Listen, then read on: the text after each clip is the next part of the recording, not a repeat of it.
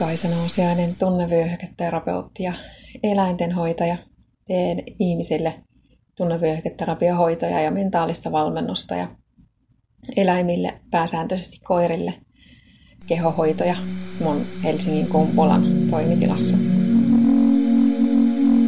Tänään mietin sitä, että miksiköhän mulle ja monelle muullekin ihmiselle on niin vaikeaa ottaa kiitosta vastaan – mä huomaan, että kun mä kiitän jotakuta asiasta, joka on, on mulle tuonut jotain hyvää, joka on ollut ehkä isokin asia, niin usein, siis mulle iso asia, usein käy niin, että se ihminen, ketä mä kiitän, ää, alkaa ikään kuin selitellä, että mitä olisi pitänyt tehdä paremmin siinä asiassa, kun vaan mun mielestä pitäisi pyrkiä siihen, että jos saa kiitosta, niin ottaa sen vastaan.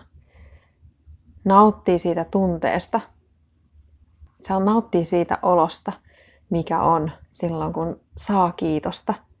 Ajattelematta sitä, mitä olisi voinut tehdä paremmin. Toki ainahan on jotain, lähes aina on jotain, mitä olisi voinut tehdä paremmin.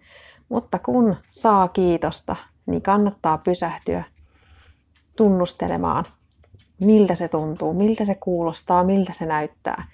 Mitä se sussa herättää se kiitos, koska se tuntuu hyvältä ja se on tärkeä asia. se hyvältä tunte, hyvän tunteminen. Ihan jokaisella on oikeus siihen kiitoksen saamiseen ja kiitoksen vastaanottamiseen ilman mitään selittelyitä, ihan puhtaasti vaan olemaan tyytyväinen siihen, että on onnistunut jossain. Sillä ei ole merkitystä, onko itse juuri sitä asiaa, sen kiitoksen aiheuttanutta asiaa ollut tekemässä vai onko joku muu ja onko vaan vastaanottajana. Ihan sama.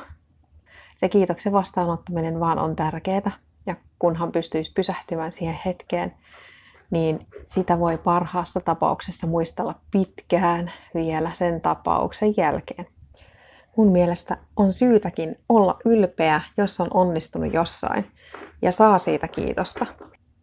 Kiitoksen saaminen on onnistumisen kokemus.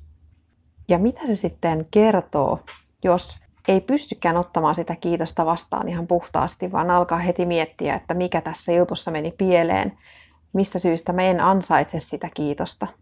Mun nähdäkseni siihen syynä on uskon puute omaan toimintaan, omaan itseen, omaan tekemiseen.